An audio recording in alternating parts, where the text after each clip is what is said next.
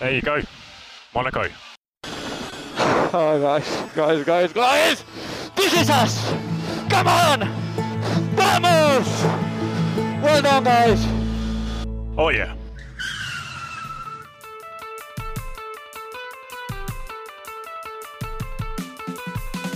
Olá, bem-vindos ao Reis do e Cenas Tristes, um podcast sobre Fórmula 1 e desporto motorizado no geral. Comigo, Sérgio Pereira, sempre bem acompanhado por João Higino. Olá, olá. Desculpem, boa noite. Começa bem. Uh, hoje vamos falar sobre o Grande Prémio do Mónaco, mas também sobre as 500 milhas de Indy, sobre o Grande Prémio de Mugello de MotoGP e sobre as 600 milhas de, de Charlotte, da NASCAR Series. E para debater isto tudo, chamamos um convidado muito especial que também percebe muito de, de motores. Renan, Renan de Souza. Olá, boa noite. Bom dia, boa tarde, boa noite para os amigos que estão ouvindo. Olá, amigo Sérgio, olá, João. Tudo bem com vocês? Vamos falar aí de todas desse domingo que é o melhor domingo do ano para quem gosta de esporte a motor. Verdade, muitos eventos, muita emoção uh, e também muita espera, que, como aconteceu no Mónaco. Falaremos com certeza disso. Mas primeiro vamos começar com, com os eventos ao longo da, da semana, as notícias que foram aparecendo. E continua a polémica com limite de orçamento na, na Fórmula 1, uma regra introduzida este ano, com 145 milhões de libras aproximadamente que as equipas podem gastar. Christian Horner voltou às airlines com uma declaração de que caso continue este limite, tal como está, algumas equipas não poderão correr os últimos três ou quatro grandes prémios do ano, eh, tendo em conta o investimento que, que já fizeram e que ainda pensam fazer. Mas Horner foi desmentido por uh, alguns uh, diretores de, de equipa de, outra, de, outra, de outras equipas, como Otmar Sofnauer, Sof, Sofna, Zefnauer. Difícil. Otmar Zefnauer. Uh, Zefnauer e Frederic Vasseur, do, da Alfa Romeo, também falaram contra essas declarações de Horner, que quem investe é que tem que meter um travão à coisa, porque as equipas pequenas fazem a sua gestão e quem gasta demais é que tem que arcar com as consequências. Vamos ter tanto choro do, do Warner com, com, com o budget cap até ao fim do ano? Ou isto aqui é só para inglês ver? O que está, o que está previsto dele, dos, das previsões que eles, que eles fizeram é que a Ferrari, Red Bull e a Mercedes vão, vão exceder esse, esse cap, esse budget. Logo, uh, estava previsto que eles não, não pudessem participar, ou diz que eles podem não participar nas últimas provas, portanto, vamos ter uh, campeão. É, é certo que isso vai, vai acontecer. Mas isto vai, a FIA vai dar um jeito, porque é óbvio que, que não há possibilidade de, dessas, dessas, dessas equipas não competirem no fim, portanto alguma coisa eles vão, vão, vão fazer, vão aumentar o cap para todas as, as equipas, provavelmente. Por muito que, que venham as, as outras equipas chorar, acho que hum, a Red Bull, a Ferrari e a Mercedes são as equipas mais, mais fortes e mais poderosas e eles é que vão ditar as, as regras. Renan, uh, a revista alemã AMOS, uh, Automotor On Sport, disse que se forem cumpridos os regulamentos a sério, se toda a gente for de palavra, já não havia mais atualizações e mais envolvimentos depois do Grande Prémio do Canadá. Uh, está pronto para contribuir aí no Kickstarter da, da Red Bull? Ah, para mim é, é, óbvio que, que, que isso é uma regra que não será cumprida, né? Duvido que ali depois sempre tem né, aí na, na, nas férias de verão da Europa e sempre tem as atualizações, sempre tem alguma coisa ou outra. Acredito que equipes como Mercedes, principalmente, é, é impossível que não mexam no carro. Então, essa é uma regra, acho que não vai não vai ser cumprida, talvez é daquelas coisas que vão lá para corte arbitral da FIA lá e acaba ah, sei lá, no máximo uma punição financeira e segue o jogo. Ou então correm só com o carro.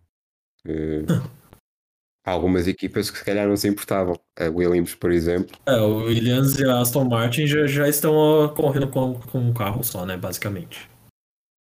Somados, é mais ou menos É. isso. Olhando também para esta limitação de, de orçamentos e, e tempos de, de crise, Toto Wolff veio anunciar que a Mercedes eh, quer cortar o, o fornecimento de, do motor a uma da- das equipas, reduzir, portanto, equipas secundárias de, de 3 para 2, sendo que neste momento a Mercedes fornece, como todos sabemos, a Williams, a Aston Martin e a McLaren. Tendo em conta isto, qual é que vocês acham que é mais provável de ter que encontrar novo, novo parceiro de fornecimento? É, o que se fala é que, é que a Audi quer entrar, mas em princípio era só em, em 2025, né? Portanto, pode ser que isto, que hum, essa, o que o Toto Wolff disse, que, hum, que faça que a Audi entre mais cedo e que, hum, e que leve a McLaren, né? Que era o que eles, o que eles falavam, portanto, acho que a McLaren é provavelmente o que vai, o, que- o que vai sair, também é o que é mais fácil arranjar, mais fácil até, uma forma de dizer, mas o, ma- o menos difícil de, de arranjar motor, porque os outros dois parecem mais, mais complicado de arranjar. E, e- e a McLaren, se, se a Audi resolver entrar mais cedo, seria bom para o, para o próprio campeonato. Eu já. Eu acho que também a, a McLaren talvez seja a mais fácil de trocar. Que eu não sei não se eles não voltariam para o motor Renault. Com o burburinho do, do final de contrato do, do Daniel Ricardo. Talvez a Renault tentar emplacar o Piastri é, na McLaren ali para ser o segundo piloto do, do Lando. Olha, eu tô achando que isso pode acontecer. Tem a, a McLaren, tendo em conta o interesse da, da, da Audi e também a, antiga parceria com a Renault é uma boa possibilidade, mas também se fala muito da, da Williams, que as relações entre elas, entre a Williams e a Mercedes, já foram melhores e a saída de, de Albon pode muito bem marcar também o fim da, da parceria com a saída de Albon, não, a, a permanência de Albon, que, que é um, um, um piloto ainda com, com ligações à Red Bull, pode marcar eh, o fim da parceria com, com a Williams, da Williams com Mercedes. E também há a, a recente polémica com a Aston Martin, que houve aquela questão toda dos, dos desenhos muito parecidos com a Red Bull, que também pode causar ali alguma fricção com, com a Mercedes de repente andarem a copiar os desenhos de, de, dos rivais. Mas vamos ver. É, a, Alpine já manifestou interesse de realmente criar uma, uma segunda equipa para, para fornecer. E com a entrada do, dos fornecedores alemães, a Audi e a Porsche, há aqui muitas jogadas de, de bastidores. Notícia de hoje: Checo Pérez renovou até 2024 isto dele, depois de ele se ter eh, descaído após a vitória no Mónaco, como podemos vi- ouvir aqui. Checo, à conversa com, com Horner, a dizer provavelmente assinei demasiado cedo. Se calhar com esta vitória do Mónaco dava para pedir um aumentinho no, no ordenado. O que é que acham desta, desta extensão do, do Pérez? É, parece óbvia, parece uma mexida esperada, ah, mas isto também traz muitas interrogações ao futuro de Gasly, que na Red Bull parece fechado. É- é- acho que o casamento deu certo, né? Pelo menos o casamento Tcheco e Red Bull é, é um casamento dos que está dando certo, né? O Tcheco, bem possivelmente, assuma uma, talvez aí o segundo lugar aí na próxima prova. Vamos ver aí se a Ferrari com, o Leclerc começa a reengrenar ali, mais vitórias, mas o Tcheco tá na briga pelo campeonato, mas também não sabe bem, né, quão, briga, assim, não é um cara que tá dando, tá dando até umas, é, umas sinalizações de que tá ali, tá, quer, quer mais protagonismo, mas não, não me parece que vá, vá criar algum problema. Ele é o grande vencedor do, do final de semana todo de Mônaco, né? Dentro e fora da pista, acho que o, o Pérez se colocou ali como de uma forma que foi um final de semana basicamente perfeito para ele. E o grande perdedor é com certeza o Gasly. O Gasly vai ter que sair da, é, da AlphaTauri. Vamos ver onde que vai abrir algum, a, a algum lugar, porque bem possivelmente é, o Gasly vá para algum outro lugar e talvez o Albon volte para AlphaTauri para assumir o lugar que hoje é do Gasly ali de líder da equipe. Mas é um bom movimento da Red Bull. O Checo deve encerrar a carreira né, em 2024. Já que já vai ter ali uns seus 35 anos, mais ou menos. Então acho que todas as partes saem bem, a equipe sai estável, acho que tá, tá tudo tranquilo. Sim, eu acho que o, e já, já, já vimos que o Pérez um, festejou, festejou forte. Um, vimos ele, imagens de hoje dele sair completamente destruído, com uma ressaca daquelas violentas. Portanto, ele festejou a vitória no Mónaco e festejou o contrato. Também hoje, hoje as notícias que muita gente parece que festejou demais, mas deixe isso para, para a TMZ. Um, Se mas não, tivéssemos espaço cor-de-rosa agora. não, não, não, não. acho, que, acho, que, acho que é justo. Acho que o, o Pérez fez por, por merecer. Vamos ver se, como é que vai correr, porque uh, o Pérez não é um, um piloto que vai baixar a crista, é como já vimos na, na corrida de Barcelona, um, que, ele quer, que ele quer mais e não está disposto a ser o, o capacho do Max, embora a Red Bull queira claramente que o Max seja o primeiro piloto. Vais ver como é, como é que isto corre, vais, vais ver se o, se o Pérez aguenta até ao fim lá, uh, até ao fim do, deste novo contrato e, e, e em relação ao, ao Gasly, como o Renan disse, acho que ele vai ter que vai ter que arranjar outra, outra solução. Talvez o. Embora sejam, sejam uh, diferentes, não, é, não faz parte da Red Bull, mas acho que, por exemplo, o McLaren, se, se, se, se, se o Ricardo sair, que é mais provável, é uma boa opção para ele. Eu não sei se que pilotos é que vão sair entretanto, mas acho que hum, acho que até seria uma boa opção para ele uh, ser o segundo piloto com o Lando e depois esperar mais uns, uns dois anos e depois talvez, talvez aí voltar para a um, Red Bull para ser, uh, para ser o segundo piloto novamente. Mas a vida do Gasly ficou mais, mais difícil, também não fez por, por merecer o lugar na Red Bull. Eu acho que é, é, é, existe alguma polêmica em afirmar que o Max só é campeão do mundo por causa do Checo? Não só, mas uh, claramente que o Checo ajudou muito. Aquela, aquela, última, aquela última corrida na Arábia Saudita, o que ele fez com o Hamilton foi impressionante.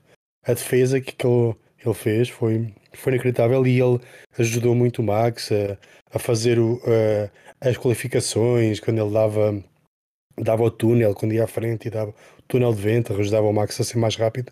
Acho que o, o Checo fez por, por merecer este, este contrato porque foi um profissional incrível e vamos ver até quando é que ele vai ser profissional, mas acho que ele fez por merecer. Acho que a Arábia Saudita, essa briga mesmo, acho que a briga da Turquia. Eu lembro que ele Uhum. teve uma briga sensacional com o Hamilton, que ele deve ter gasto um bom tanto de pneu. E. Eu tava lendo. E Baku. Baku, se, se não é o Pérez ali, muito provavelmente isso teve que levar o nível do, do Hamilton. E o Hamilton comete aquele erro grotesco. né, que talvez se, o- se o Pérez não estivesse ali. E assim, segundo piloto tem que estar ali quando precisa, né? E ele neste momento é claramente o melhor segundo piloto de todos. Um, com o Sainz, com o Russell, com o, Ri- o Ricardo, acho que ele é, é de longe o melhor, o melhor segundo piloto. Na função de segundo piloto, sem sombra de dúvidas. Ah, Sim, sim. Até a, a, a última corrida do ano, né, em, em, em Abu Dhabi, se a gente vai pensar bem, o Bottas tinha que estar em terceiro lugar ali atrás do, do Verstappen para dificultar o trabalho do Verstappen para cima do Hamilton. E o Bottas não tá ali. Isso pode ter sido algo que, que influenciou no campeonato, né? E o Checo, o Checo foi o que, o, que a, o, que, o que a Mercedes queria que o Bottas tivesse sido. Mas não foi. Uh, só duas notas, vocês disseram Arábia Saudita, mas uh, é, queria dizer Eu- é Abu sim, Dhabi, sim, sim, foi Abu Dhabi, exato. do campeonato depois. A Arábia Saudita, o Pérez ficou praticamente ao início, acho décima, décima por aí volta, num acidente com o Russell e com o Mazepin, acho eu, acho que foi o Mazepin que foi contra o Russell e depois o Russell contra o Pérez. E, e do outro ponto de vista, esta extensão do, do, do Pérez, dois anos, dando alguma tranquilidade ao alinhamento da equipa, eh, já é um pouco mais do que a Mercedes costumava fazer com o Bottas, que também foi tão importante em alguns títulos do Hamilton e que andava praticamente com contratos anuais de vai provando o teu valor, vai fazendo o teu serviço, mas não dava aquela tranquilidade de saber que ia ficar dois, três anos e que tinha o seu destino seguro. Por isso, este ponto de vista, acho que, que é muito bem jogado pela, pela Red Bull, até para sossegar um pouco os ânimos dentro, dentro da equipa. Por fim, num pequeno fé de ver, continua a história de, de amor entre Sebastian Vettel e a Scooters este ano, porque o, o alemão, depois do Grande Prémio de Barcelona, foi assaltado, roubaram-lhe uma mochila, tinha lá dentro uns, uns fones e uns papéis, e Vettel perseguiu os, os assaltantes numa scooter, já que os fones tinham um sistema de, GPS. Então Vettel perseguiu o, o, o sinal e foi descobrir os fones. Não descobriu os assaltantes, mas conseguiu recuperar alguma coisa. Vettel é daqueles que tem tido talvez o, o, o melhor ano fora das pistas. Dentro dela não, não é assim tão positivo. Mas fora ele e scooters estão-se a dar eh, muito bem. Será que é o, futuro dele? Moto E ou assim qualquer coisa? Ou um novo campeonato de A scooters? KTM no, no lugar do Miguel Oliveira. É, são tantos os nomes anunciados nesse, nessa moto que já, já não digo nada. Vettel pode ser o próximo. Passando ao Mónaco, como já aqui discutimos bastante, vitória de Checo Pérez numa corrida molhada, num fim de semana que deu muita polémica por conta da, da direção de corrida e dos, das decisões de, de comissários. Mas vamos começar aí pelo- pelos amiguinhos. Renan, qual é um dos destaques que gostava de trazer deste fim de semana na, no sul de França? Ah, destaque óbvio, como a gente já falou, o Pérez, Pérez foi muito bem desde, desde a sexta-feira, ele tava, tava virando igual ou melhor que o Max, um- fez um final de semana realmente muito bom. É, no qual ele fica na frente do Max. Lógico tem um incidente ali na, na, volta, na última volta rápida, mas é, constantemente na frente do Max e aproveita ali da estratégia, vai bem, consegue segurar o Carlos ah, de uma forma bem interessante. Acho que o, o Pérez realmente muito bem. E uma corrida interessante em Mônaco, assim, uma corrida. Teve emoção, pelo menos, né? Acho que fora ali é o final, mas deu, deu para um bom entretenimento, pelo menos. João? É, meu highlight vai para o, para, o, para o Grande Prémio do Mónaco em si. Acho que hum, havia dúvidas como é que estes carros gigantes iam, iam competir e hum, se, se não tivesse havido chuva teria sido uma prova muito, muito chata. Porque não dá para ultrapassar, ah, o DRS é naque- só funciona para, para a reta da meta que é curta. Acho que é difícil, isto é, vimos quando chove, ah, claro que aquilo é ao lado de uma marina, mas o escoamento é horrível, como sempre foi. Ahm, acho que é, é difícil mudar a, a pista do Mónaco, porque aquilo é no meio do Principado, e cada vez mais se levantam vozes que vai ser difícil o Mónaco nestas condições se manter. E eu acho que eu, eu, eu acho que a Fórmula 1 tem que fazer a, tem que fazer aqui uns ajustes e provavelmente o Mónaco, embora seja provavelmente a corrida mais, mais famosa do ano, tal como foi em Miami, foi mais interessante fora do que dentro. Embora a chuva tivesse ajudado um pouco, acho que, acho que a Fórmula 1 tem que fazer alguma coisa para tentar melhorar este, este, este histórico Grande Prémio. É por falar nisso, uma notícia que não falámos do, do pré-Grande Prémio, até porque foi uma notícia que surgiu uh, hoje, no final da noite de ontem, que é a FIA estar a pensar em alternar algumas de, das provas na Europa, tendo em conta que, que, são tantas e que há tantas pistas e tantos uh, patrocinadores interessados em, em entrar no, no, calendário. E então há notícias de que nos próximos anos pode haver alguns grandes prémios alternados, como Barcelona e Portimão, e Spa e Zandvoort. Portanto, Portugal e Espanha e Bélgica e, e Holanda. Ou Países Baixos, agora. E outra das hipóteses que já se falava há algum tempo, tendo em conta a sua proximidade geográfica, é Mónaco e, e Paul Ricard, ou Magnicur, se, se entretanto voltarem para lá, também poderem ser ano sim, ano não. Uh, veremos como é que decidem. A, a, verdade é que Mónaco realmente como está, com estes carros gigantescos, nos últimos 30 anos duplicaram de tamanho, uh, Mónaco tornou-se um pouco inviável para, para corridas. É bonito, porque é um circuito citadino clamoroso e que não dá grande margem para erros, mas em termos de corridas e ultrapassagens, deixa muito a desejar. Essas mudanças que tu estavas a dizer, essas, essas possíveis mudanças, acho que acho que só podem vir, eh, acho que são, são positivas, porque se nós, sendo, sendo, sendo portugueses, claro que queremos que o, que o Grande Prémio de Portimão volte, mas vendo como, como adeptos da Fórmula 1, o Grande Prémio de Portimão é melhor que o Grande Prémio de Barcelona. O traçado em si é mais interessante do que o Grande Prémio de Barcelona. Uh, Paul Ricard também é mais interessante que, que Mónaco.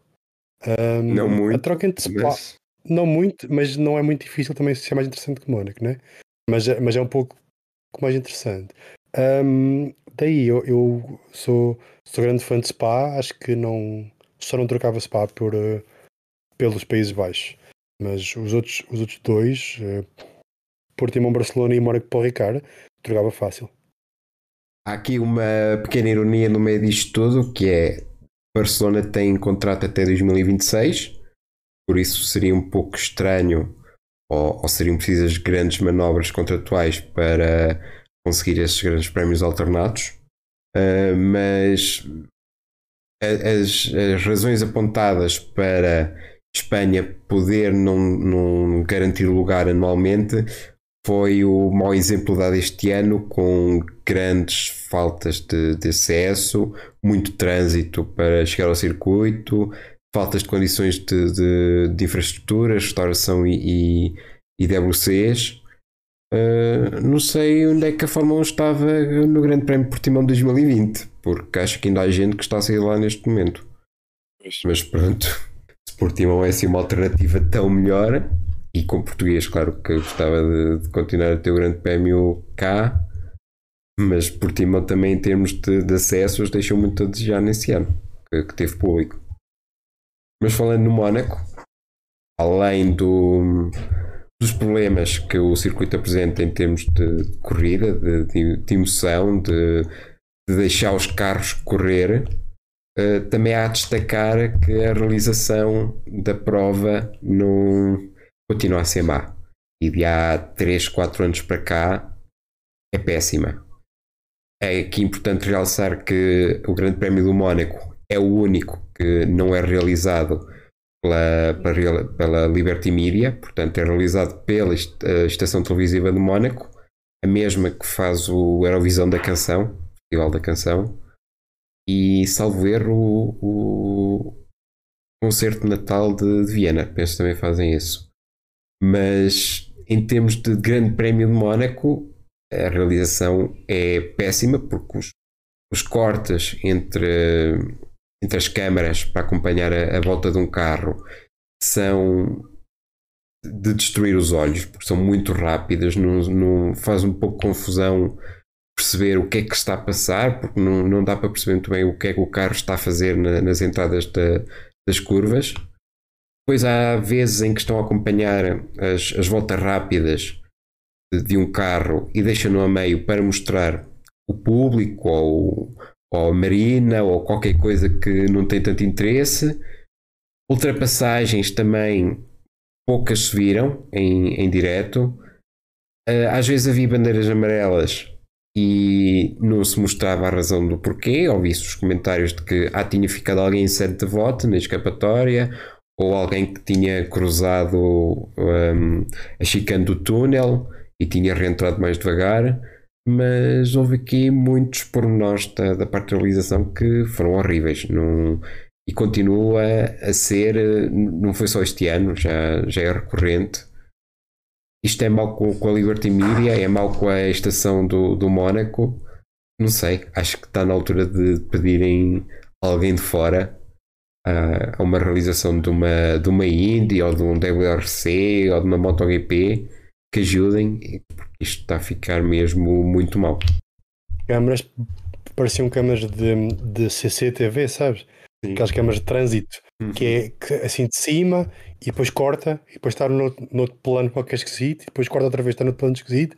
É, foi horrível. Acho que este ano, acho que ainda não houve uma, uma corrida boa da Fórmula 1 em termos de, de, de realização, porque têm sido todas bem estranhas, no mínimo. É, aquelas mudanças de câmara na, mesmo antes da, da reta da meta, na, na rascasse para Anthony Knox, era, era horrível mesmo, porque tu apanhavas o carro entrar na, entrar na Rascasse, entre aspas, que não, não apanhavas, vias que o carro ia entrar, mas não percebias muito bem o ângulo de entrada do carro, e depois mudava logo para a saída de, de, de Anthony Knox. Portanto, não percebias muito bem o que, é que o carro tinha feito ali naquela, naquelas, naquelas duas curvas. Acaba por, por ficar um bocado perdido a ver, a, ver aquilo. Uh, e foi aí que aconteceram duas ou três ultrapassagens, uh, Stroll ou, ou Tsunoda, por exemplo, foi uma bela ultrapassagem, mas que só se descobriu praticamente o dia seguinte, graças à F1 TV, porque em direto passou completamente ao lado. Uh, Renan, mais destaques que, que tenha. Eu gostaria de falar so sobre Mônaco é, o quanto que esses carros grandes eles jogavam de água, não sei se Portugal é o mesmo nome, mas que aqui fazia o spray, né, para o carro de trás e que tava basicamente invi... você via ali que tava basicamente inviável para qualquer carro que fosse não fosse o primeiro colocado ver alguma coisa, né? Então, mais uma dificuldade para para Mônaco. É, acho que assim, de dois pilotos destacando aqui coisas. Mônaco a gente fica caçando, né? Coisa pra, pra falar bem. Sei lá, eu gosto de, de Mônaco por, por. Sei lá, eu não consigo ver Mônaco fora do, do, do calendário e lugares como Miami, Arábia Saudita e afins dentro. Mas, enfim. É, acho que o, o quanto que a tática ali de pneus ela tava fazendo diferença no começo, né? Bem no comecinho ali, quando o Gasly troca de pneus e começa a voar para cima dos outros carros. E a grande sacada da prova foi do Sainz, quando ele percebeu que dava para ir direto do, do pneu de chuva pro pneu pneu duro. pro pneu duro. Então, ali não sei quanto que isso é, se interfere, não, né? Mas é, ele basicamente ele entregou a, a estratégia para todo mundo ali. Eu acho o Sainz talvez um dos pilotos mais inteligentes que tenho no, no grid. É, pode não ser o melhor, melhor executor, mas é piloto super inteligente. Acho que provou isso mais uma vez. E, e um piloto que neste grande prémio provou ser mais inteligente que os estrategas da, da Ferrari mesmo, que só fizeram as neiras. Não, mas daí os estrategistas da, da Ferrari eles estão tipo, sei lá, podiam trabalhar no governo do Brasil. É, o nível de inteligência é quase o mesmo. Aqui é o comentário político. É, é um desabafo, não é nem um comentário político, é um desabafo. É o, o- aquele double stack com, com o Leclerc e o, e o Sainz, ou ao contrário, que o Sainz para o primeiro e, as indicações ao Leclerc foram dadas em cima da, da entrada da pit, que fica fora, fica fora, mas já não dava porque já estava com, com, com as rodas dentro da, da linha para entrar. É, foi um erro muito, muito grande, muito grave ali, porque estragou completamente a corrida do Leclerc e também um pouco a, a corrida do Sainz, não é? Podia, podia sair dali um 1-2 com, com vitória do Leclerc e o Sainz depois em segundo, mas não, depois entregaram ali completamente a corrida. Foi, foi muito mal da, da parte da Ferrari, mas também se calhar é- é um- um- uma prova de, de aprendizagem para o Leclerc de ter eh, maior noção do que deve fazer naquela situação e de que deve ter coragem para às vezes desobedecer às ordens de equipa, como às vezes já aconteceu com, com o Hamilton, que, que tanta- tantas vezes ganhou corridas e campeonatos, exatamente porque não parava quando o, o- o Bono lhe, lhe dizia para, para entrar. Mas está, foi, foi um fim de semana péssimo para a Ferrari, mas acaba por ser bastante bom para, para o Sainz, que talvez já merecesse este resultado mais positivo. Uma corrida boa, claro que não ganhou, mas. João, Meu outro, outro highlight que eu tenho é para o nosso querido Eduardo Freitas, porque hum, o que se passou com, com os dois Red Bull foi no mínimo estranho.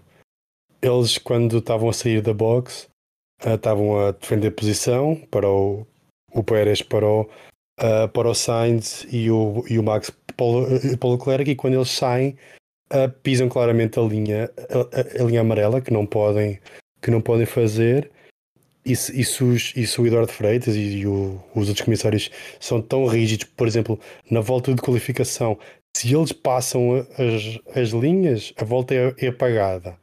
E neste caso, eh, eles nem sequer, por exemplo, no, no caso do, do Max, eles só, só eh, foram ver as imagens ou só, só foi para análise porque a Ferrari protestou.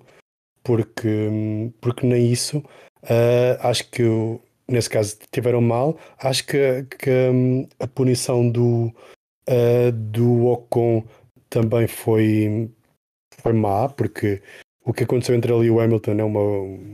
é- é- faz parte da, da corrida. Acho que era os 5 segundos que depois fizeram perder o, a, a perder o, o, o lugar nos pontos. Acho que foi, foi, foi um pouco excessivo.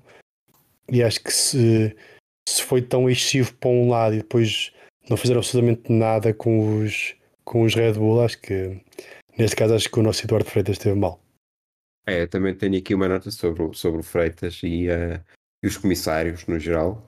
Eh, apesar, n- nestes casos, eh, obviamente nós não tivemos acesso às, às telemetrias e a, a todos os dados que, que eles tiveram para, para, o- para o Max e para o Pérez, podendo haver aí uma pequena benesse de como havia água em pista, não havia muito, naquela altura já estava meia seca, mas ainda estava um pouco molhada e a sair podem ter feito algum power slide e ter pisado a linha por causa disso.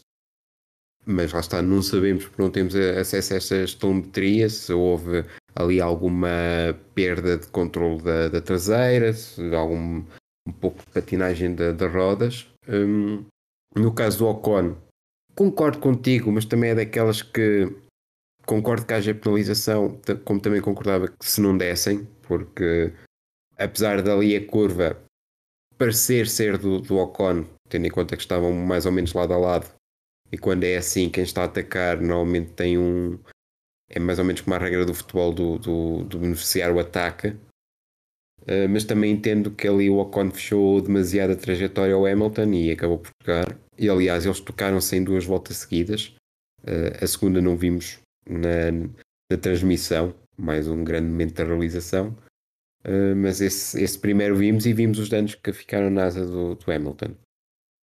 Aquilo que eu tenho a criticar mais na, na direção desta corrida foi, primeiro, não temos começado às duas às horas que estavam previstas, que na altura o chão, o chão não, o- o- a pista estava seca ou mais ou menos seca, não, só tinham caído umas gotas, por isso acho que não havia necessidade de, de ter adiado naquela altura. Podiam ter começado quando estava marcado e depois quando começasse a chover muito podiam ter parado, mas faziam-se ali à vontade 6, 7 voltas antes de tudo parar. E depois há ali uma altura que de meia hora, 40 minutos, em que não se explica o que está a passar. Temos os carros parados na- nas boxes e é isso. Foi, foi- pronto. Teve a chover, depois deixou de chover, depois voltou a chover, mas não há qualquer informação por parte da, da, da direção de que a corrida vai ser retomada ou que vai estar parada mais 20 minutos. Não esteve tudo na- no escuro durante aquela altura e acho que não é bom para principalmente para, para quem está a assistir, para, para o público, tanto em pista como para, para quem estava a ver pela televisão. É, é péssimo estar completamente sem saber o que, é que, o que é que está a passar, se vai ser retomado, quando. Acho que foi uma má decisão.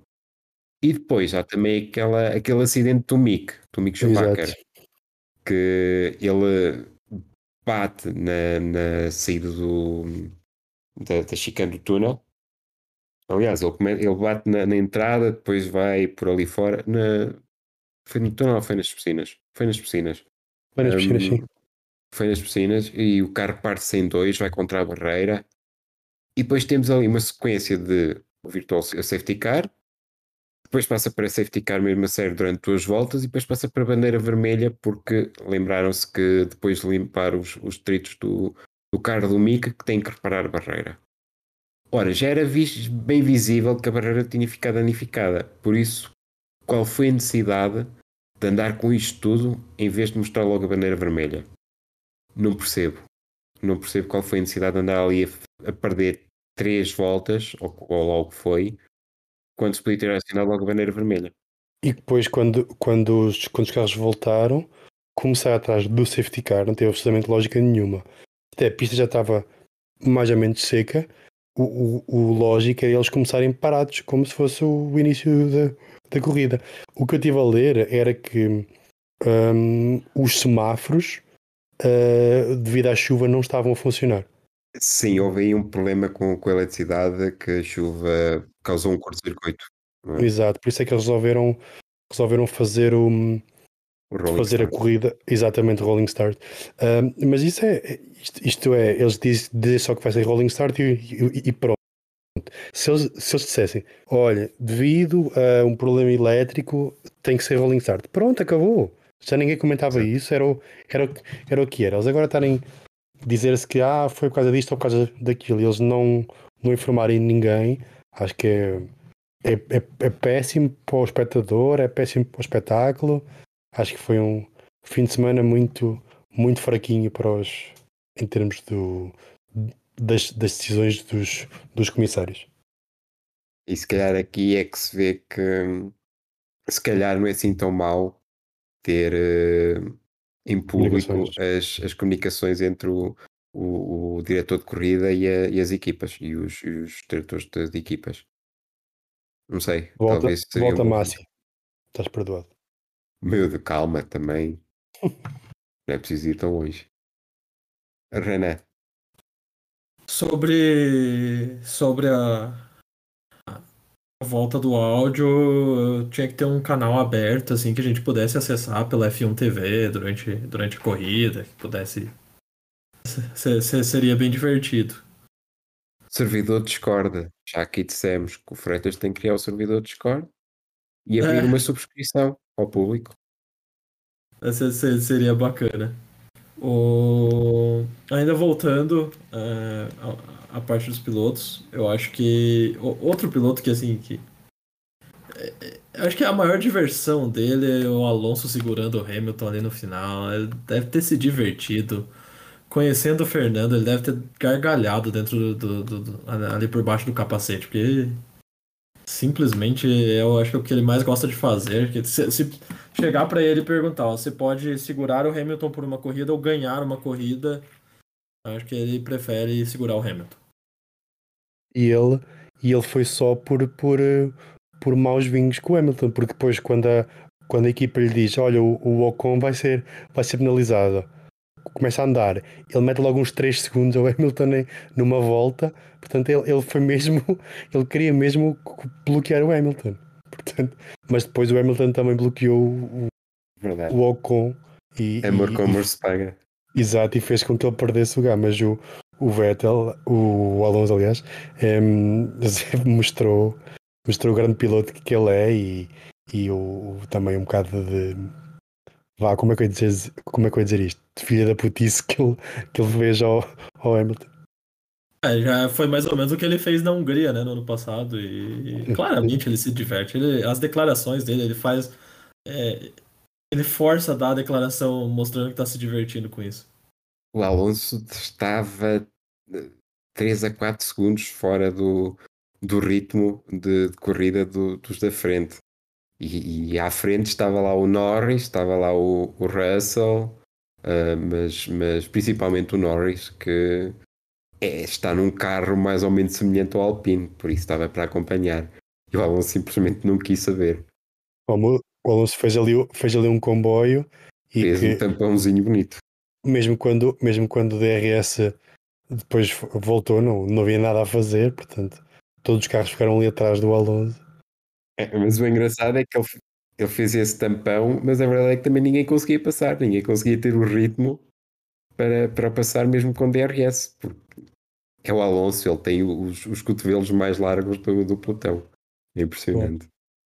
É, principalmente, acho que não sei qual que é a relação de vocês dois com, com esse personagem que eu vou citar, mas parece que o Alonso ele tem um tanto de José Mourinho, ou José Mourinho tem um tanto de Alonso, assim, que parece que eles criam essa, é, é, é, esses duelos, eles se divertem com isso, principalmente com alguns personagens, assim, como o Mourinho tinha muito com o Guardiola, e de parar o ônibus na frente do Guardiola e fazer vai, dá teu jeito aí, e aquilo ser a, a realização, parece que ele se divertia com isso.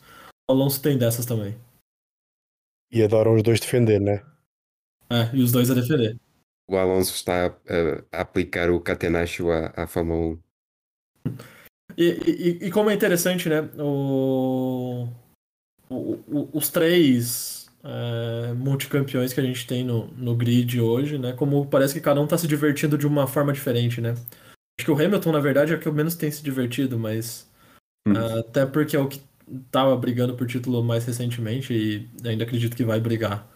Mas o Vettel, com to- toda, toda a questão do meio ambiente e de outras preocupações, até mesmo sendo um mentor do Mick, fazendo o que o Michael fez com ele, e o quanto o Alonso eh, se divertindo ali no meio do pilotão, desenvolvendo a, a equipe e fazendo essas defesas assim específicas é, é, é interessante ver, né? Como, que esses caras encontram a motivação eh, fora de estar brigando pelo título. Mas em Foi relação a essa, a essa comparação, desculpa, Sérgio, é que ag- agradecia ao amigo, amigo Renan que não voltasse a comparar um português com um espanhol. Pronto, obrigado. Guerra eterna é essa. Suecos podem falar, suecos ainda podem afirmar isso ou suecos? Podem tudo. Os suecos normalmente têm guerras consigo próprias, não é? Sim, e sim, jantares, jantares engraçados de família. É uma animação. A Suécia que esta semana esteve, esteve na ribalta online com, com aquela. Foi no Reddit, aquela, aquele post que não há assim grande hospitalidade quando há amigos em casa, não, não se está de comer. Não tens a noção da qua- quantidade de pessoas que mandaram essa porra. Eu, e, e, é- e é- e- mas, mas o que eles disseram lá é verdade, porque é um bocado off-topic da Fórmula 1. É, os suecos não- é, é impossível fazer amigos. Ah, os suecos têm os mesmos amigos desde, desde sempre. ah, Estão-se a cagar para a família. É, o, que- o, que- o que esse post do Reddit dizia era tudo verdade. Bom que daqui a exatos três meses eu estarei na Suécia. É sempre muito bom saber da É hospitalidade do povo. Vai passar fome, Rana.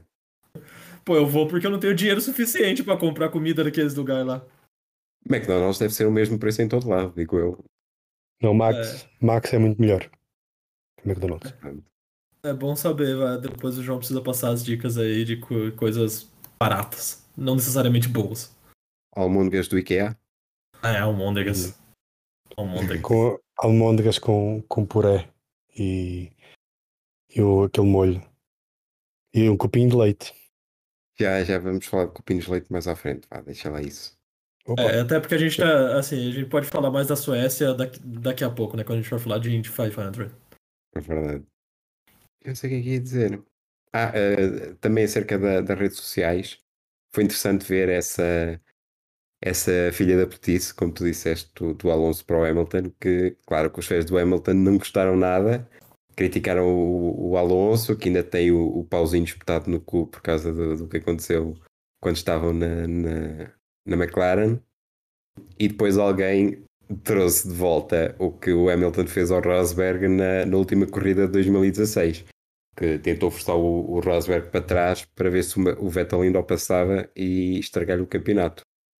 Uh, por isso são, são dois, dois, duas raposas que têm- sabem muito disto, de, de esticar os ombros e, e os cotovelos e os joelhos, fazer um bocadinho de man spreading para não deixar ninguém passar. João, Eu acho que, que não tenho mais nenhum mais nenhum highlight. Hum, não, acho, acho, acho que não. Tenho só depois os prémios. uh, tenho eu ainda mais um highlight Força. eh, que são os, os dois Williams, o Latifi e o Albon, mas principalmente o Albon, que neste grande prémio deram uma lição de como não respeitar bandeiras azuis.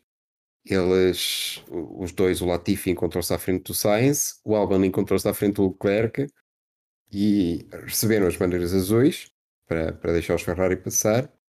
E o Latifi demorou 3 a 4 curvas para, para o fazer. O Albon esteve uma, uma eh, volta inteira até deixar passar o Leclerc e nenhum deles recebeu penalizações. E depois houve explicação fantástica do Albon que disse que o, o Albon eh, tinha pneus eh, mais novos que o Leclerc, por isso não fazia grande sentido deixá-lo passar, porque depois, passar duas ou três curvas, já tinha mais ritmo que, que o Leclerc e, e podia passá-lo outra vez. Eh, Eu não sei se o Albon foi à escola de condução da, da Fórmula 1 e da- das outras fórmulas, mas alguém tem que lhe explicar o, o que significa bandeiras azuis. E o que o, o, o o Sainz vai dizer é que o tempo que ele perdeu atrás do Latifi eh, fez com que o, o overtake do, do, O Pérez. do Pérez, Pérez. exato, fosse, fo- fosse concretizado. Portanto, ahm, os dois Williams ahm, tiveram na luta pela corrida, mas indiretamente. Eu acredito que quando eles viram as bandeiras azuis, eles acreditavam que era de torcida pra eles, né? E aí eles se empolgaram. Neste momento, eh, as bandeiras já deviam ser mais pretas que azuis, que já tiraram tanta tinta daquele Williams. Qualquer dia, n- nem azul lá tem. Latifi, Latifi que bateu na volta de, de, de formação. Verdade. E o Stroll também. O Stroll não bateu, mas roçou. O Stroll foi só assim um cheirinho, mas o Latifi É. vai contra. A sério. Impressionante. O Stroll furou, o Latifi teve que substituir a, a asa A da asa da frente. frente. E depois os dois iam se embrulhando nas, nas boxes também, quando pararam para, para fazer a- as substituições de, das peças, iam batendo um no outro. Isto tudo ainda antes da corrida começar. Foi, foi uma, um momento lindo. Não sei se aí na Europa tem. é, aqui no Brasil, né, se, se faz muito piada com, com os japoneses quando chegam na Fórmula 1. né? E, mas também os canadenses estão numa fase que, olha. O, o, Jacques São muito boas foi- pessoas. é, é, já- É um- é um povo bom, né? o, o- Não diria que o Stroll parece uma boa pessoa, mas. o Latifi parece ser uma Parece. pessoa muito legal, assim. é, Sim. ele fala. Sim, sim, sim. Agora. Não, eu estava a dizer os, canadi os canadianos, ou os canadenses, como as pessoas dizem, Sim, no geral são conhecidos por ser um povo bastante afável. Claro que o, que o Stroll tem esse tem aquele, aquele ar de, de, de playboy, de, de filhinho rico, mas, mas sim, o Latifi tem, tem, tem um ar de quem, de quem eu, ia, eu ia beber uma cerveja com ele facilmente. Ainda hoje vi uns comentários sobre isso, como da- das diferenças entre os pilotos pagantes no, no pelotão, em como o Latifi é aquele que parece o gajo porreiro, mas que não tem grande talento para, para conduzir o Fórmula 1. O Stroll parece ter eh, talento, pelo menos é, do, do- dos três é quem já mostrou mais, mas tem esse ar de, de- de garoto mimado. E depois está o Zu que parece estar ali um pouco no meio, que também parece ser um, um, um gajo porreiro, mas que também em talento ainda não conseguiu mostrar eh, grande coisa. Pronto, é o que temos quando, quando dá dinheiro. Se bem que o, o, o Zu tem essa vantagem também eh, de, ao contrário do Stroll e do Latifi, não vir de uma família rica. Ele tem um patrocinador rico, mas a família dele não é abonada, como é do, do- dos canadianos. A próxima vez que eu, que eu vir ao podcast, a gente podia fazer, né, um, sei lá, um top 5 de quem eu gostaria de trocar uma ideia. De, de conhecer dos pelos Fórmula 1. É, se não disser Daniel Ricciardo no, no primeiro, está errado. É, Ricardo, Vettel, eh, serão os outros três. Esses aí são seguros. Ricardo e Vettel Bottas também, também parece um gajo bem, bem porreiro. Se bem que é quase certo que se, se passarmos algum tempo com ele, ele nos vai mostrar o cu. Isso aí não- acho que mostrar a toda a gente. Faltam dois. Diga, Renan, quem é que gostava? de- de- Kevin Magnussen? Não sei. O Carlos me parece ser um cara da gente boa. O, o Sainz, Creio, ele tem um ar de ser um, ser um chato caralho. eu, eu acho que o Lando tem uma cara de quem não é tão legal quanto, Ah, credo. quanto parece. Não, não, não parece sequer. Ah, eu- Parece um garoto mimado. Eu acho que desse, desses, dos, dos, dos principais, dos Ferrari, dos Red Bull, dos Mercedes e dos McLaren, só o Ricardo é que, é que se salva, porque o- todos os outros parecem ser bem chatos, no mínimo. ah, mas Pérez gosta de festejar. Já, já sabemos isso também. Sim, talvez o Pérez seja o único que es- que escape. Se eu, se, eu, se eu tivesse que fazer um top 5, era hum, é, Ricardo, claramente o, o, o primeiro.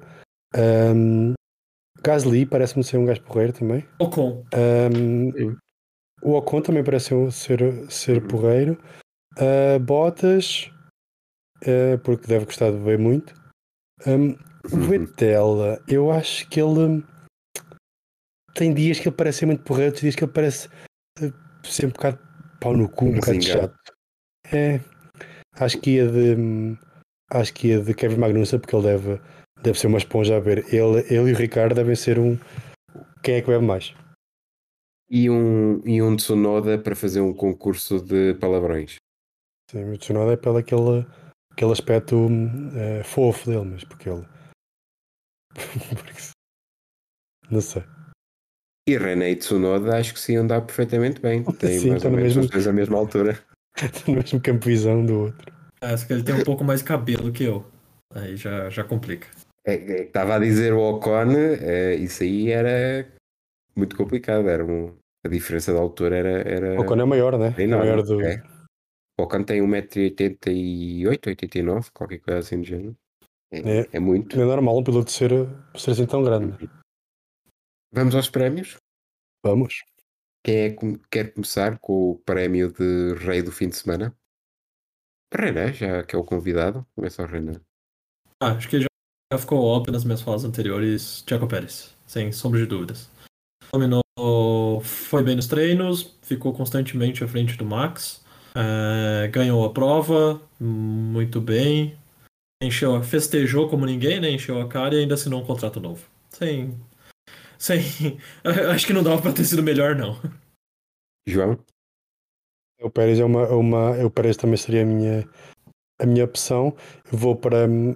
Vou para George Russell, é porque mais uma vez fechou, fechou top 5 sem, sem ninguém perceber. Ele lá vai o único piloto pilo- que pontuou sempre e que fechou sempre top 5. Ele pouco e pouco vai lá fazendo os pontinhos dele, não dá muito nas vistas, parece ser um chato do raio também, mas, hum, mas sim, acho que esse é o meu, meu rei. Eu vou dar Alonso. Porque gosto do bom troll. Eu gosto muito do bom troll. E foi o que o Alonso fez este fim de semana. Já falámos disso, por isso não vou dizer mais nada. Isso é... O Alonso portou-se um pouco como às vezes eu no, no- nos jogos de computador, que é andar devagarinho deixar os, os, que, os favoritos ir lá para a frente e depois uh, armar-me chato cá para trás. Foi, foi bonito de ver. E, e é sempre bom porque vai, vai haver sempre gente chateada com, com isso, mas, mas eu gosto que é um piloto que percebe muito disto e que faz aquilo que o carro deixa e que funciona melhor para, a estratégia de corrida dele. Por isso, Rei Alonso. Uh, Duques, o que é que temos aí? Pinhões? Pinhões, não é? Né? Uh, pinhões é alcunha. Quem não sabe. ah, eu acho que é o Carlos Sainz. Acho que. Uh, se, talvez se esperasse pódio, acho que não esperava que ele ficar, não se esperava que ele ficasse na frente do Leclerc. Também assumiu o, o risco e assim, ele já estava na frente na hora da parada ali. Acho que o máximo que o Leclerc depois da parada que conseguiria seria terceiro lugar ali. Então, é, eu acho que o Carlos também fez. É, foi o final de semana do, dos escudeiros, né? E o Carlos acho que surpreendeu ficando na frente do Leclerc. E João? É modo que vai para o, para o Alonso, por aquilo que tu já disseste. Acho que hum, aquela, aquela defesa ao Hamilton foi, foi incrível e acho que ele merece, mas não vou alongar porque já, já falámos sobre isso. Uh, eu vou dar ao Gasly que um, teve uma, um fim de semana complicado, como já, já tem sido hábito no, nos últimos grandes prémios do, do francês este ano. Ele faz 17 na, na qualificação, fica-se pela Q1, mas depois na corrida em chuva, ele teve aquela estratégia que já falamos do, dos pneus, que mete os intermédios, uh, é dos primeiros a meter os pneus intermédios e dispara. Passado duas ou três voltas, ele ganha ritmo e vai por ali fora e foi dos poucos que conseguiu mostrar que no Mónaco é possível ultrapassar e fez duas ou três ultrapassagens de, de grande qualidade. Depois acaba por ficar ali às portas dos pontos, mais uma vez o, o, o azar de, de Gasly este ano, uh, também muito por culpa da, da equipa que o parou numa altura ruim e que, que estragou um pouco a estratégia, a estratégia dele. Mas Gasly fez uma corrida bastante interessante. E, e depois tem, tem, o azar, como já falámos de, de hoje, dessa notícia da renovação do Pérez, que lhe vai dificultar um pouco a vida, mas tendo em conta que ele é um piloto que mostra ter muito talento, que já ganhou um grande prémio, vamos, vamos esperar que, que ele continue entre, entre os 20, porque ele merece. Quanto à cena triste, Renan. Eu tô tentando buscar alguma coisa que não, não seja repetitivo já com, com, com os episódios, né? Com os episódios anteriores. Mas. Vamos de raço dessa vez, né? Não completou com os dois carros. Uh, um prejuízo ali no, no carro do Chumaquinho. Uh, e Mickey que eu acho que tá precisando começar a andar. Uh, tá começando a ficar clara aí a, a falta de corrida, o quanto abaixo ele tá. É uma coisa que ficou muito mascarada né, ano passado por causa do Mazepin, mas agora tá, tá precisando começar a andar. Então acho que a cena triste acho que fica. Né, o cena triste fica com, com as Haas, mas com destaque ainda pro, pro Mick. João? Seria o meu, a minha cena triste, a Haas, mas vou, vou, vou para os estrategistas da Ferrari por aquilo que já falámos, principalmente em relação ao, ao Charles Leclerc, quando mandaram para a box e depois disseram para ele não ir para a box. Charles Leclerc acho que quis matar alguém. Na altura viu-se que ele a bater no volante, viu-se ele um, quando, saiu, quando foi depois a bandeira vermelha que ele estava putaço quando saiu do carro.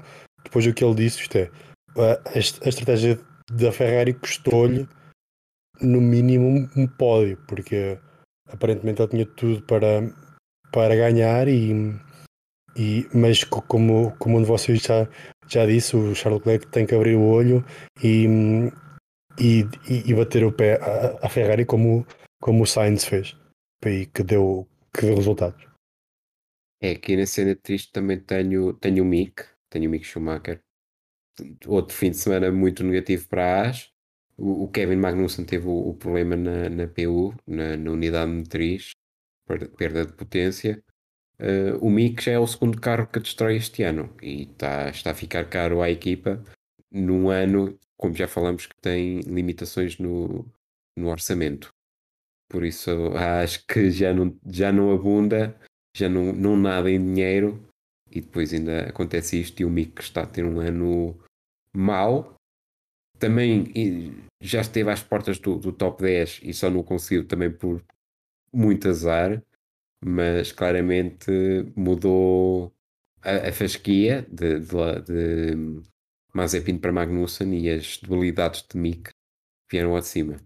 E depois, como já disse, a direção e a realização de corrida também foram horríveis este fim de semana e também merecem uma distinção negativa. Entregue os prémios. Temos aí estatísticas ou trivia interessantes, João? Temos sim. Interessante já, já não posso garantir, mas, mas temos. Eu tenho aqui. Vamos começar aqui com uma, com uma pequena, com uma pequena uh, estatística que é Uh, o Hamilton foi uh, batido já seis vezes seguidas este ano pelo, pelo Russell e é a segunda vez na carreira dele que isto, que isto acontece. Primeiro foi o, foi o Rosberg entre o México 2015 e a China 2016 e este ano o Russell bateu em todas as corridas do Hamilton e o Rosberg nesse ano até fez sete vezes, bateu o Hamilton sete vezes consecutivamente, portanto Vamos ver se o, se o Russell consegue igualar esse, esse, esse recorde ou até, até ultrapassar nas próximas corridas. Portanto, a vida não está fácil para o, para o Hamilton. Portanto, nós nem, nem sequer referimos o Hamilton, que é provavelmente melhor, o segundo top 3 pilotos de sempre e, e não foi referido uma única vez aqui.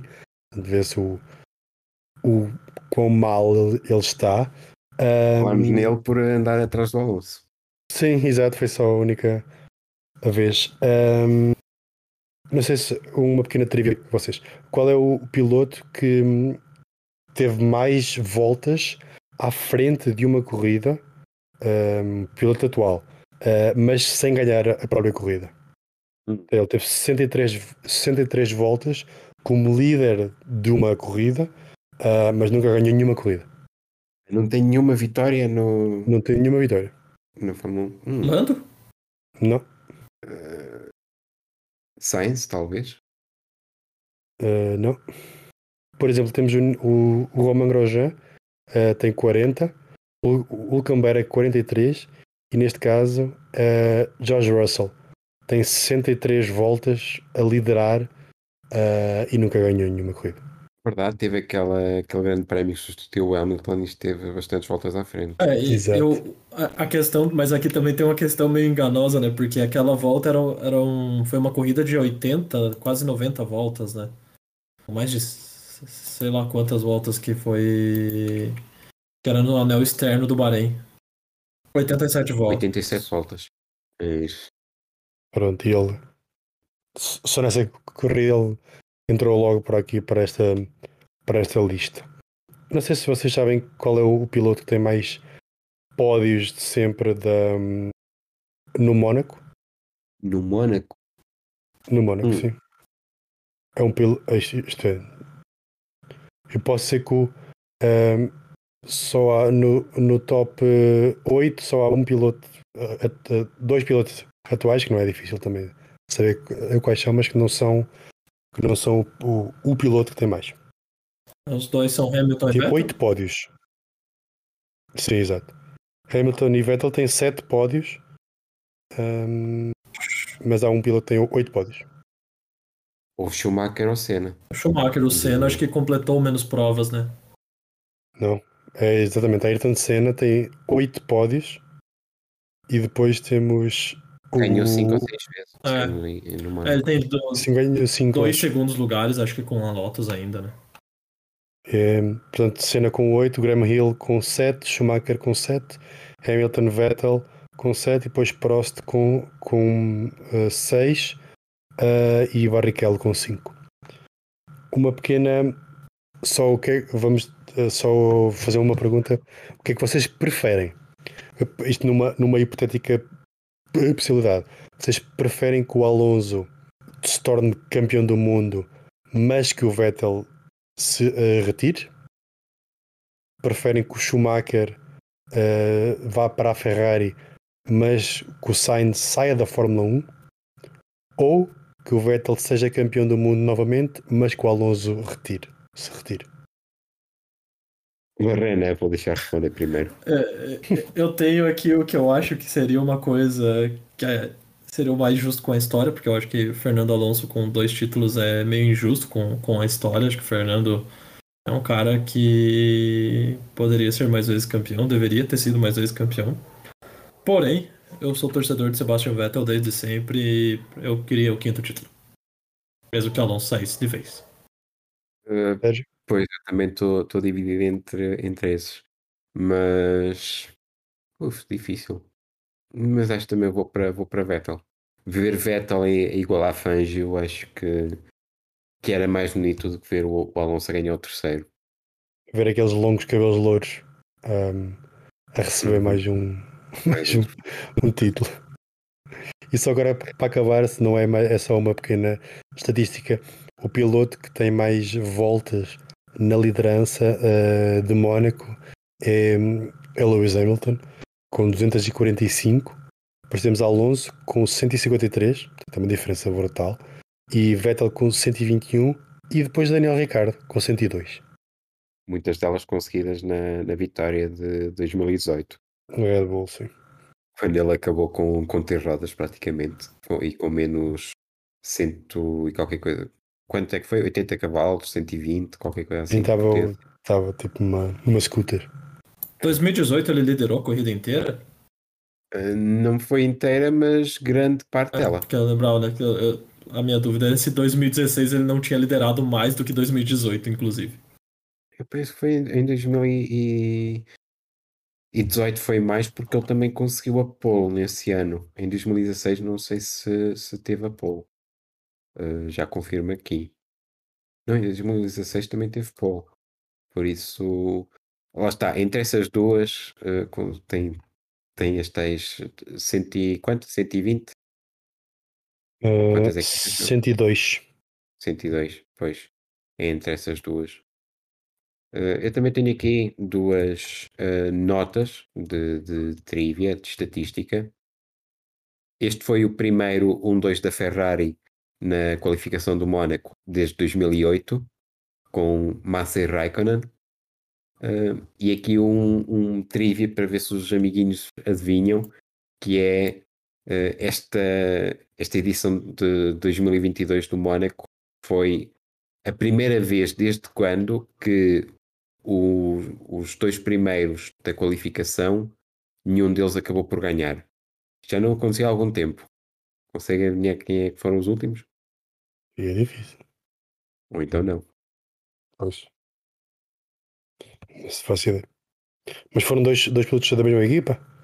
Ou não? Sim, houve um dois da mesma equipa, Aham. mas nenhum deles ganhou. Será para aí o Schumacher? Não. Mas René, tem alguma hipótese? Renan está no Google lá à procura.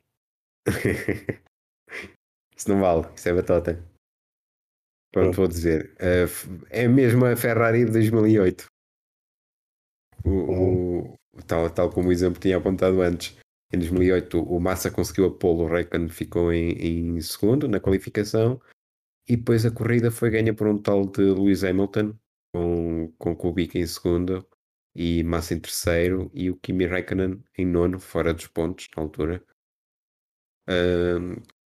Com estes eventos no Mónaco, Verstappen juntou mais um pontinho à sua, à sua liderança, tem agora 125 pontos, Charles Leclerc a 9, 116, e Pérez agora em terceiro, ali muito perto, 110 pontos.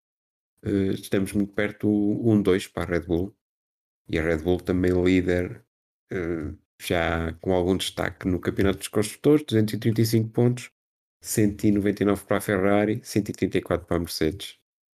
O Hamilton, já agora, sexto lugar no, no Mundial com 50 pontos. Por isso já está a 75 do, do Verstappen. Isto já são três corridas. E a 34 do Russell. E a 34 do Russell. Já é uma distância considerável. Do Russell já são duas corridas, do Verstappen três. Considerando aqui também voltas rápidas. Isto, isto são três corridas se o Verstappen não pontuar, né? São aquelas três corridas que o Warner diz que, que não, não podem fazer no final do campeonato. O Hamilton aproveita essas para, para ganhar. Ora, próximo grande prémio, 12 de junho, Baku, no Azerbaijão, mais uma pista citadina. Uh, Renan, quer deixar já aí alguma previsão para o que podemos ter nesse grande prémio fantástico do, do, do gás e petróleo? Ah, acho que a gente vai ver mais do mesmo ali, né? Baku tem aquela reta gigante. É... Acho que a gente vai ver mais do mesmo ali. Ferrari e Red Bull brigando pela ponta ali. Algum deles provavelmente. Sei lá, acho que o Leclerc ganha essa. Acho, que é um, acho que é um circuito que é, que é da, da Red Bull.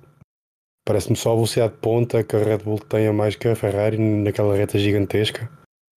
Acho que a Red Bull tem tudo para, para vencer. Mas já no ano passado, ou há dois anos, que o Verstappen também ia sozinho à frente e depois resolveu ir ver como é que estavam os muros. Um, portanto, mas minha aposta seria para um dos, um dos Red Bull. Eu acho que a única certeza que podemos ter é uh, como a oscilação da, da Mercedes voltou agora para o Mónaco, se continuar para o Baku, uh, eles vão estar tramados, porque aquela reta gigantesca, a meia reta do calendário, 1.2 km, é, é horrível quando, quando há oscilação. Aí os Mercedes vão sofrer bastante. E, e aí até uma zona de, de DRS, portanto. Exato. Se bem que aí vamos ter uma alteração nessa, nessa parte do circuito, que é a entrada das boxes, que eles descobriram uh, finalmente, passado tantos anos, que andar ali com carros a 320 km hora e depois ter uma entrada das boxes tão apertada que se calhar não é boa ideia. Então eles vão alargar a entrada. Vamos ver como é que, como é que fica a nova entrada e se, se é mais segura. Porque a antiga é, não era aconselhável mesmo. Não, não percebo como é que durou tanto tempo.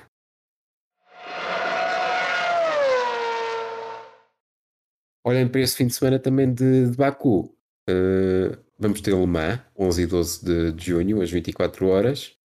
Uh, a corrida Le Mans vai acabar praticamente à mesma hora do, do fim do, do Grande Prémio de Baku, por isso vai ser uh, ter dois ecrãs lado a lado.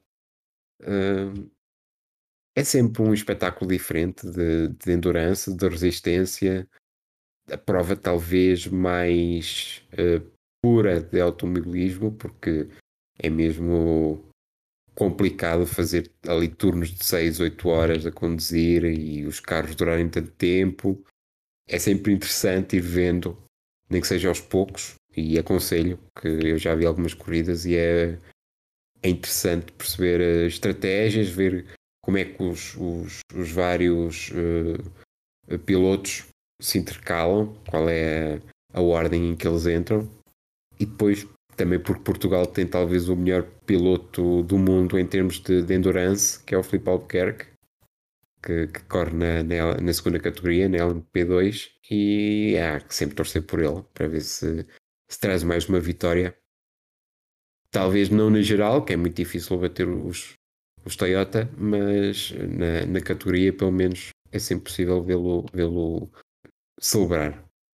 E também está lá o Félix da Costa, está o Pietro Fittipaldi, está lá o Felipe Nasr, por isso grandes nomes da, da Fórmula 1 e de outras, de outras categorias estão presentes na, nas 24 horas de Le Mans.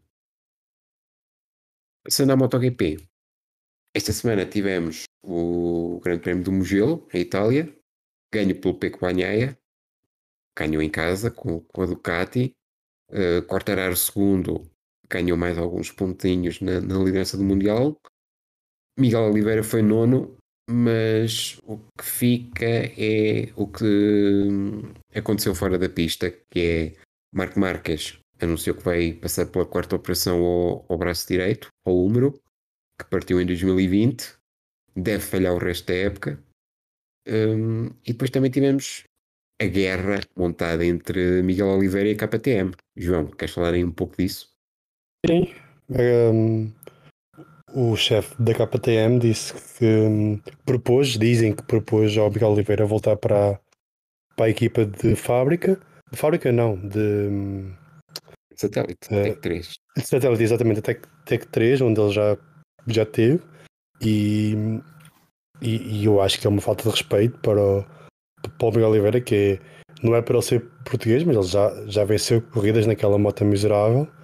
Acho que é, acho que é falta, falta de respeito, e o Miguel Oliveira disse que não estava interessado, e agora é ver onde é que ele vai, onde é que ele vai parar para o ano. hum, porque acho difícil agora ficar na, na KTM tem, tem a possibilidade dele ir para a Honda, hum, para, o, para o lugar do, do japonês, o Nakagami, Nakagami. Uhum. o Nakagami, exato.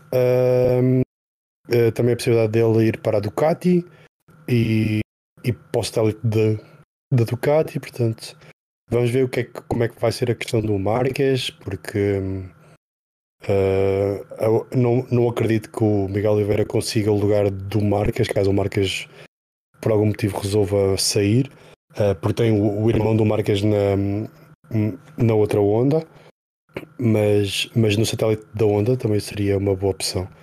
Eh, qualquer opção seria melhor do que aquele lixo que é, que é a KTM. É, nós estamos aqui com, com a saída da, da Suzuki para o ano, este, este último ano da Suzuki.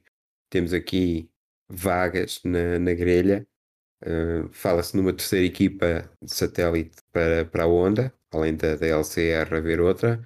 Uh, Fala-se numa equipa satélites da, da Yamaha ou da, da Aprilia, que também está interessada em criar uma e que um dos pilotos pode ser pagante uh, alguém experiente que, que paga através de um patrocinador, e aí o, o, o Oliveira seria um grande candidato, mas vamos ver. O, o divórcio com a, que, com a KTM não está consumado, mas parece muito bem encaminhado. Isto não, não está fácil para, para o Miguel Oliveira, e acho que olhando, falaste dele do, do Nakagami, por exemplo, mas mesmo do, do Espargaró, do Zarco, Uh, há aqui alguns pilotos que parecem ter lugar cativo na, na categoria e que ainda não demonstra, demonstraram tanto potencial como o Miguel Oliveira. Por isso acho que seria injusto o português sair ou não ter lugar e ter que, que ir para uma Superbikes ou para, para, outra, para outro campeonato. Também dizem aquele que o, o Jack Miller pode, pode ir para para a KTM, uhum. para o lugar mesmo de Miguel Oliveira. Não sei porque é que ele havia de querer isso, mas, mas ele lá sabe. Passando o Bastianini para o lugar do, do Jack Miller e o, o, Miguel Oliveira então ia para o lugar do Bastianini. O que já seria uh, muito melhor para o Miguel Oliveira. Não sei porque é que o, o Milner, o, o Jack Miller exato, iria, iria mudar, mas mas às vezes o dinheiro fala, fala mais alto. É, eu acho que já comentei aqui que havia uma proposta da Ducati ao, ao, Jack Miller que era um terço daquilo que ele ganhou no ano de, de rookie na MotoGP, que é o, era um corte salarial tremendo. E talvez por isso o Miller não, não esteja muito contente com a Ducati. Mas lá está, se Miller sair, subindo o Bastianini, que tem apresentado bons resultados este ano, aí também a questão do, do, do dia Gian, Gian António, que ganhou a pole no Mugello este fim de semana, que é o colega de, de, Bastianini na, na Gresini Racing, e também se diz que pode sair, ou que quer subir de categoria para a Ducati ou para a Pramac. Uh, por isso há aqui também muitas mexidas ali na, nas equipas da Ducati que podem abrir um lugar para o, para o Miguel Oliveira. Mas vamos ver. A única certeza para já é que o Bradle, o Stefan Bradle, vai ser o piloto que substitui o, o Marques. Fora isso, teremos que esperar ainda mais algumas semanas para ver onde é que o Miguel Oliveira cairá. Próximo grande prémio de MotoGP é já este fim de semana, 5 de junho, Barcelona, no, no circuito Montmeló. Vamos ver. Uh, ainda não vi as previsões, mas acho que não dá chuva. E por fim, automobilismo nos Estados Unidos, do outro lado do oceano, tivemos este fim de semana as 500 milhas de Indy, ganhas aí por um sueco, uh, Marcos Ericsson. Uh, foi falado, foi comentado, houve impacto na, no, nesse país, João? Uh, é possível, tem havido, não faço a mínima ideia. não é uma coisa que eu. Não há duas coisas que eu não sigo, que é, que é as notícias suecas, uh, precisamente de, de desporto, e também uh, as 500 milhas de Indianápolis também não é uma coisa que eu sigo assim de perto. Sei porque vocês no grupo falaram muito sobre isso, mas eu não. Um, e tu, precisamente, Sérgio, disseste-me que o Ericsson era uma, uma possibilidade para a vitória, mas não, fora isso, não, não posso ajudar muito nesse campo. É, foi a, a quarta participação de Ericsson na, nas 500 milhas e foi a primeira vitória dele. A segunda de um sueco, depois de Kenny Brack em 1999. Uh, o Ericsson, que já era apontado como um dos candidatos à vitória, a par do, do Alex Palou e do Scott Dixon. Uh, esses dois não tiveram muita sorte com, com as paragens, tiveram ali uh, e com as bandeiras amarelas, que não correu bem para a estratégia. E Marcos Ericsson fez uma corrida discreta a maior parte do tempo, aproveitou a altura certa para, para atacar e depois teve que segurar a, a liderança do, do Pato Howard, dos ataques do Pato Howard. E também tivemos um brasileiro no, no pódio, Tony Canan, enquanto outros pilotos, o Romain Grosjean, que fazia a sua estreia nas 500 milhas de Indy, espatifou-se. O Wilot, idem aspas aspas, aquela curva 2 foi uh, penosa para, para muitos pilotos que, que, que, saíram ali, perderam muito a, traseira naquela curva com, com, o vento. E o Colton Herta, que também perdeu aí o, o carro principal na, na curva 2 durante os treinos de, de sexta-feira. Correu com um carro suplente na, no domingo e não estava claramente preparado, não tinha potência e acabou por desistir. Colton Herta também uh, uma estreia para, para esquecer. E agora, Renan, também ficou contente com o resultado do Canan? É, acho que o Brasil ficaria mais feliz se o, se o Elinho ganhasse, né? E se isolasse lá no, no, no recorde, né? Como seria a quinta, né? Se o Elinho ganhasse. É.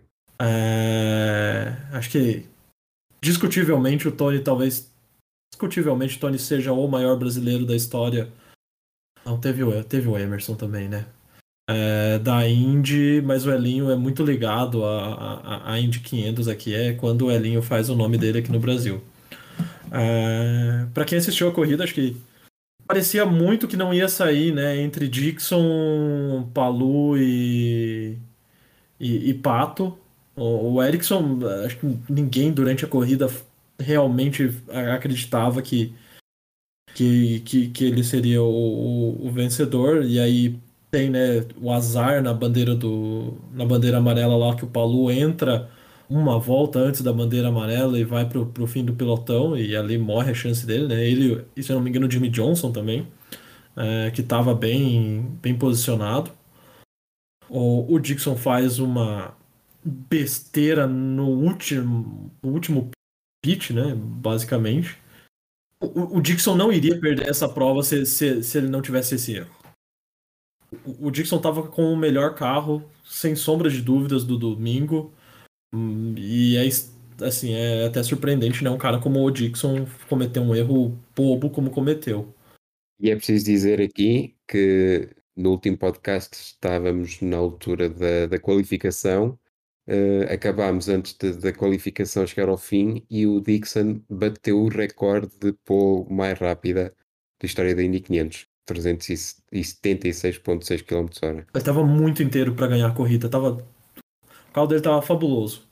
E o carro do Pato me parece que estava, não sei se estava demorando a esquentar pneu, mas parece que de cara pro vento não estava andando tão bem. Tanto que teve uma, acho que uma ou duas relargadas antes do Dixon é, e pro, acho que inclusive na que o Palu e o, e o Jimmy Johnson vão para trás do pelotão, o Pato ele chega a ganhar a, a posição do Dixon na largada e logo depois ele acaba perdendo porque parece que o carro dele quando chegava de cara pro vento não, não ia tão bem. E foi meio que aconteceu quando ele precisou passar o Ericsson, parecia que ia e não, não foi. O Ericsson ali ainda faltando duas voltas pro final, defendeu brilhantemente e mereceu ganhar, né? Indy 500 é chegar na frente, não necessariamente ser o melhor carro do dia. Mereceu, mereceu leitinho o Ericsson. Leite gordo, uh, parece que foi a escolha dele. E quanto à Charlotte 600, as 600 eh, milhas da, da NASCAR Cup Series, para Renan, o nosso repórter especial. Ah, pô, eu agradeço. A Charlotte 600 bateu o bateu o recorde de maior corrida da história da NASCAR. Porque acho que foi a primeira vez que teve a prorrogação numa Charlotte 600 e a Charlotte 600 é a maior corrida é, em termos de distância da NASCAR. Tanto que eu falo aqui por mim, eu sentei no sofá, na verdade deitei no sofá, às 10 horas da manhã de domingo aqui no Brasil e só levantei uma hora da manhã já de segunda-feira, que foi a hora que terminou a corrida aqui no, aqui no Brasil. Também foi super movimentada, é, vários incidentes. Teve um incidente na última volta, na penúltima, faltando três voltas ali, é, com os ponteiros, né? Que os pilotos que estavam acabaram de parar, estavam com pneus inteiros, estavam na frente ali, e aí um tentou dar uma forçada a mais ali, o Ross Chastain tentou dar uma forçada a mais, não conseguiu e a vitória caiu no colo do, de um dos carros da Joe Gibbs, que ficou entre o Danny Hamlin e o Kyle Busch. E o Danny Hamlin foi muito bem e conseguiu ganhar a, a Coca-Cola 600. Só para terem uma noção, 5 horas, 13 minutos, 6 segundos. Foi quando entrou a corrida. Um, um absurdo. Isso pós-Indy 500. É, muito se fala, inclusive, de. Eu não lembro se é o Tony ou se é o Jimmy Johnson de ano que vem correr ambas. Já alguns pilotos já fizeram isso. Acho que o Kurt Busch foi o último a fazer em 2012. E correr ambas, correr a Indy 500 e pegar um avião, ir para ir para Charlotte e correr a Coca-Cola 600 no mesmo dia. Sim, ia referir precisamente isso. Quando estava a ver a Indy 500, uh, o comentador referiu que uh, algum interesse para que a Indy 500 passe para de manhã, para mais cedo, Uh, exatamente para conseguir isso que acontecia tanto no passado, que era o double duty, que é alguém fazer as 500 milhas de manhã, apanhar o avião e ir fazer as 600 de, de NASCAR Cup à tarde. Uh, e há pilotos interessados, como o Kyle Busch, o, o Kurt acho que também já fez e que também quer, quer repetir, o, o Larson, penso que também é outros nomes falados, que a Indy 500 quer atrair alguns pilotos da, da NASCAR para para entrar na, na, nas 500 milhas e, e tornar o, o, evento ainda maior e tornar o dia nos Estados Unidos também ainda maior. Porque ah, estes é, dois eventos. Que... Perdão, per, perdão, Sérgio. Sim, não, era isso. Tornar estes dois eventos ter, ter pilotos partilhados, como o Jimmy Johnson também já, já o fez, como disse, uh, seria algo fantástico, até porque não, não deve ser fácil fazer as 500 milhas que são uh, duas horas e meia à volta disso, uh, talvez um pouco mais, e depois 600 milhas, que enfim, 5 horas desta vez. É, a presença do Jimmy Johnson, outra, acho que foi a primeira Indy 500 que o Jimmy Johnson correu ano passado, acho que ele só estava correndo nos mistos. E, tem, e, ele correu bem, ele fez uma boa prova na, na, na Indy 500, bateu no final naquela curva 2 que o vento estava balançando a cada hora estava andando ali na frente do pelotão até a bandeira amarela, que foi um azar, saiu duas voltas depois dele parar. E, e é impressionante, né?